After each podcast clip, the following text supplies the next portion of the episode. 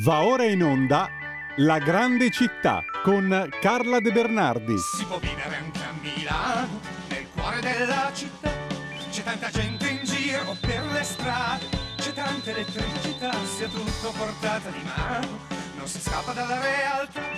Ma alle 4 del mattino Milano diventa un posto molto strano. Eccoci qua con Carla De Bernardi, abbiamo macchinato un po' per collegarci telefonicamente, anzi via Skype, eh, c'è anche il consueto ospite del lunedì mattina, come puoi sentire Carla.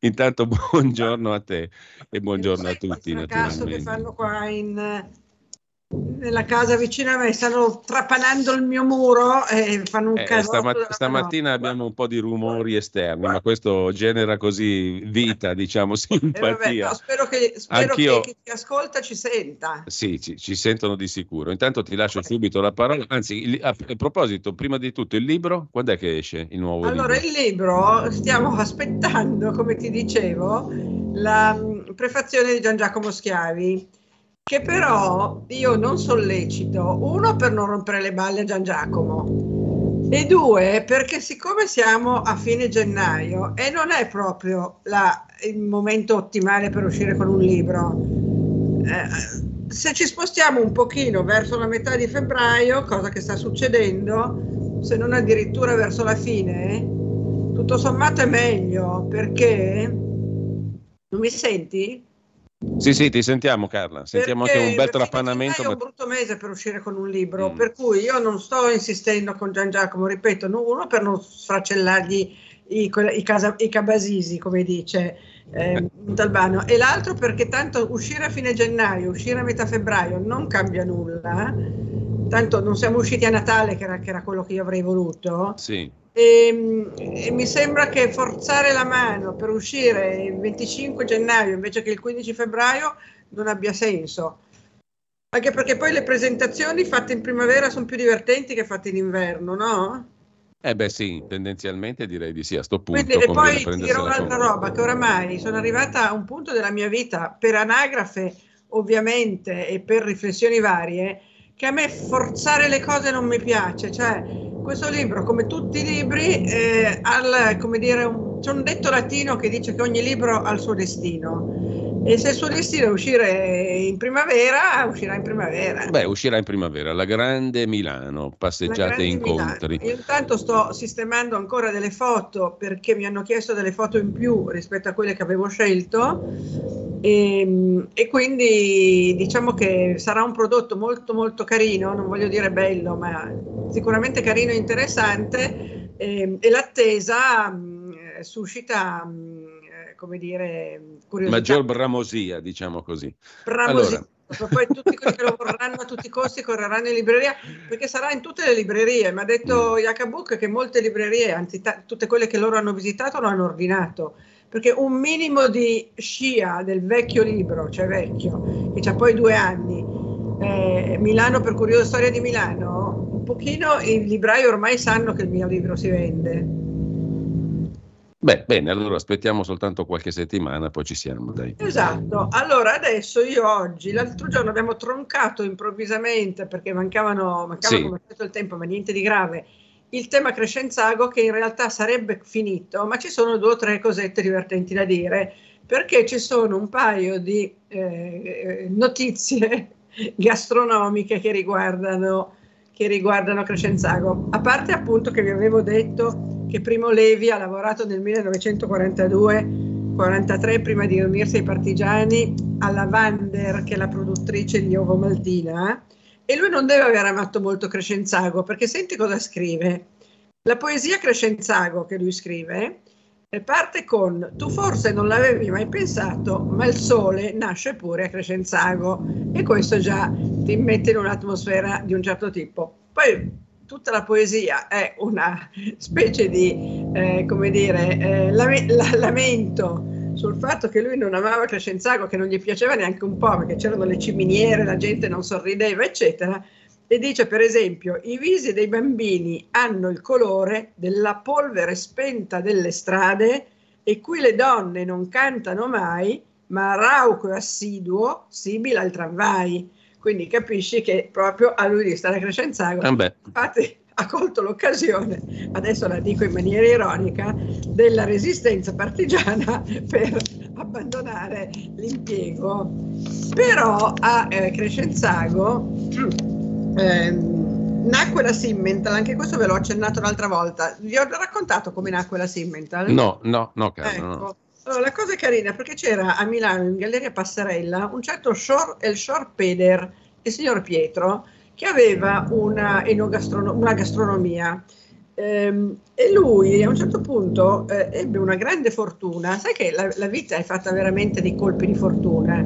Se hai un colpo di fortuna ti, ti cambia veramente l'esistenza. E lui la cambiò perché il Short Peder, che aveva questa gastronomia ed era un sempliciotto, arriva a un certo punto il signor Gondrand che aveva come ospiti i, eh, i banchieri von Willer che avevano fatto una trasvolata delle Alpi e volevano mangiare. E allora chiedono al eh, Schorpeder eh, di preparare qualcosa. Il Schorpeder non aveva niente di pronto ma aveva fatto delle sperimentazioni con il pollo in gelatina che nessuno si filava, cioè ogni volta che lui proponeva il pollo in gelatina tutti storcevano il naso, invece i banchieri von Willer si apprezzarono talmente il eh, pollo in gelatina del Sorpener che gli eh, offrirono di fare una partnership, oggi si direbbe, e, e, e, lui con quello poté aprire uno stabilimento e lo aprì proprio a Crescenzago, dove poi suo figlio Alfonso eh, fu quello che inventò la semmenta, cioè la carne in scatola, mentre Schorpeder aveva fatto sperimentazioni con il pollo. E, tra l'altro c'è un sito che si chiama La Gobba dove si trovano tutte queste notizie che è molto carino, quindi se avete voglia di trovare informazioni su, su Crescenzago ma anche sugli altri borghi li trovate sul sito La Gobba. Poi un'altra eh, escursione gastronomica la facciamo perché scusa, eh, Trapano e la tosse. È il bello della diretta, diceva Gianni Minà, no? E eh. siamo a posto. Allora, in via Uguzzone 40 a Precotto, ah no scusa, non c'entra con Crescenzago, è Precotto. Vabbè, facciamo un salto a Precotto, che però con Crescenzago, come sapete, è confinante. A via Uguzzone 40 a Precotto c'era la villa di Peck.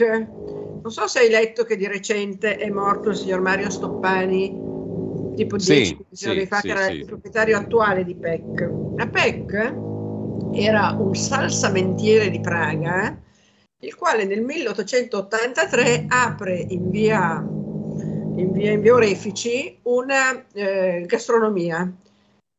Perché lui faceva, eh, la, trattava i cibi, li affumicava alla maniera cieca. E quindi era una novità. E quindi il signor Peck fece parecchia strada, fece parecchia strada fino a comprarsi questa prodigiosa villa in via Uguzzone 40, di cui oggi c'è soltanto ehm, il grande portale in pietra, eh, con una parte della, della, della recinzione dei, dei pilastri di pietra che reggevano il, la recinzione della villa, e però al posto della villa che non c'è più c'è un parco pubblico che si chiama Parco Panza.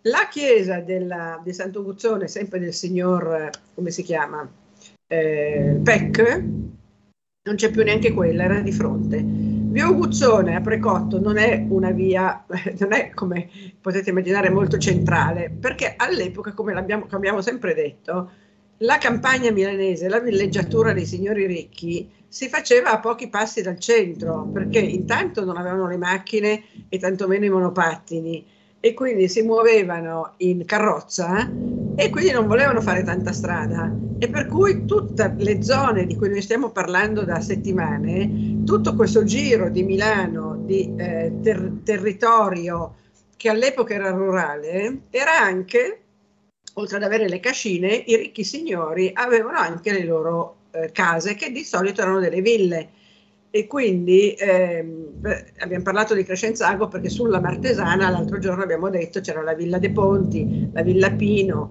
la Villa, come diavolo si chiama quell'altra, Villa Lecchi, insomma erano tutte queste, a, a, come si chiama, di guarda, cioè Villa Clerici, Clerici era ne parleremo quando parliamo di riguarda meglio, era comunque un signore che aveva delle fabbriche di seta a Como e quindi aveva un palazzo bellissimo che c'è tuttora in via Pontaccio a Milano, eh, dove c'è la sede centrale della Casa d'Asta Il Ponte, che infatti gli uffici del Ponte sono pieni di affreschi e, ehm, e, di camini e di cose bellissime, ma lui però da via Pontaccio andare a Como non gli era così comodo, quindi si era fatto questa meravigliosa villa Clerici a Niguarda, una villa del Settecento veramente pregevole, eh, appunto ne parleremo, e da lì raggiungeva Como in cinque minuti perché c'era la strada cosiddetta eh, Valassina, quella che eh, attraversa Niguarda, si chiama mi sembra via Ornato, anche lì ci sono veramente tante belle cose da raccontare. Vedo che sono le 9.29, quindi eh, ah, al posto della Vander dove lavorava eh, Primo Levi, adesso c'è Cargo High Tech, non so se lo conoscete, eh. è un grande magazzino di mobili, eh, articoli per la casa, complementi di arredo, molto divertente da visitare, credo che ci sia ancora. Io un tempo ci andavo anche abbastanza spesso, proprio anche solo a fare un giro. Eh, adesso è tanto che non ci vado. Ah, e poi aveva aperto a Crescenzago anche la Clément, che era una ditta di pneumatici per biciclette che serviva niente poco, che, niente poco di meno che i grandi campioni, Merckx, ehm, come si chiama, ehm, Gimondi, tutti i grandi campioni del ciclismo avevano pneumatici Clément. La Clément in via Palmanova 71 a un certo punto viene comprata dalla Pirelli, eh, ma poi la Pirelli se ne disfa, quindi non esiste più. Però credo che eh, chi ama il ciclismo eh, conosca molto bene questa, questa marca di pneumatici. E, ehm, e quindi, ah, eh, di PEC vi voglio dire ancora un'altra cosa, PEC adesso è aperto in via Spadari 9, è morto appunto il titolare del signor Stoppani, che quando l'ha comprato, anche lui era figlio di un salumiere, ne, l'ha resa un posto strepitoso, non so se siete mai entrati da PEC, eh, io ci vado a Natale di solito, a Natale c'è una muraglia di persone tra il, i, i, banchi di gastronomia e, e le casse, ehm, sembra di essere a, a, so, allo stadio perché tutti vogliono qualcosa di PEC e devo dirti che i loro prodotti sono straordinari, hanno una cantina straordinaria, eh, enogastronomia pronta, meravigliosa, pasta fresca, è carissimo, ma come è giusto che sia, eh, però nonostante questo viene preso d'assalto a Natale da un sacco di gourmet. Da poco ha aperto anche un ristorante a City Life, io ci sono passata davanti, non ho osato sedermi perché eh, temevo che so, anche solo sedersi avesse un costo, però eh, io lo segnalo perché comunque City Life è, è uno dei, dei, luoghi di Milano dove oggi tante persone vanno proprio a passare sì. il pomeriggio. Mia sorella, per esempio, è una di queste. Mi dice sempre: Vieni con me a City Life. Dico no, io non amo andare a City Life a passare il mio tempo, amo a fare altre cose, però non abito lontano, per cui ogni tanto ci passo. E, ehm, e ho scoperto una cosa di City Life che poi vi eh, racconterò la volta prossima, e cioè che è un museo a cielo aperto. Non c'entra con la grande città perché siamo in pieno centro o quasi in pieno centro, zona fiera, ex zona fiera, ma è divertente il museo a cielo aperto di City Life. Andrò a fare anche qualche foto, ehm, eh, Giulio, così te le mando e le facciamo vedere sì. ai telespettatori. Bene, benissimo. E telespettatori, io so, mi sono allargata, credo di essere... Sì, anche, anche anche. Ci sono anche telespettatori effettivamente sul nostro canale 252. È vero. E allora un bacione. Grazie a Carla De Bernardi, come tu sempre. Stai Grazie bene, mille. Vero? Sì, diciamo di sì. Papà? eh, quello è un altro capitolo. Comunque, grazie Carla. E... No, un ehm, bacione, quando, quando, vuoi dammi notizie. Senz'altro ci, ci risentiamo. Una giornata a tutti, buona settimana. Avete ascoltato La grande città con Carla De Bernardi. E la gente che vive, respira in mezz'ora da piazza del Duomo, arrivi dove vuoi. Alle 4 del mattino Milano diventa un posto molto strano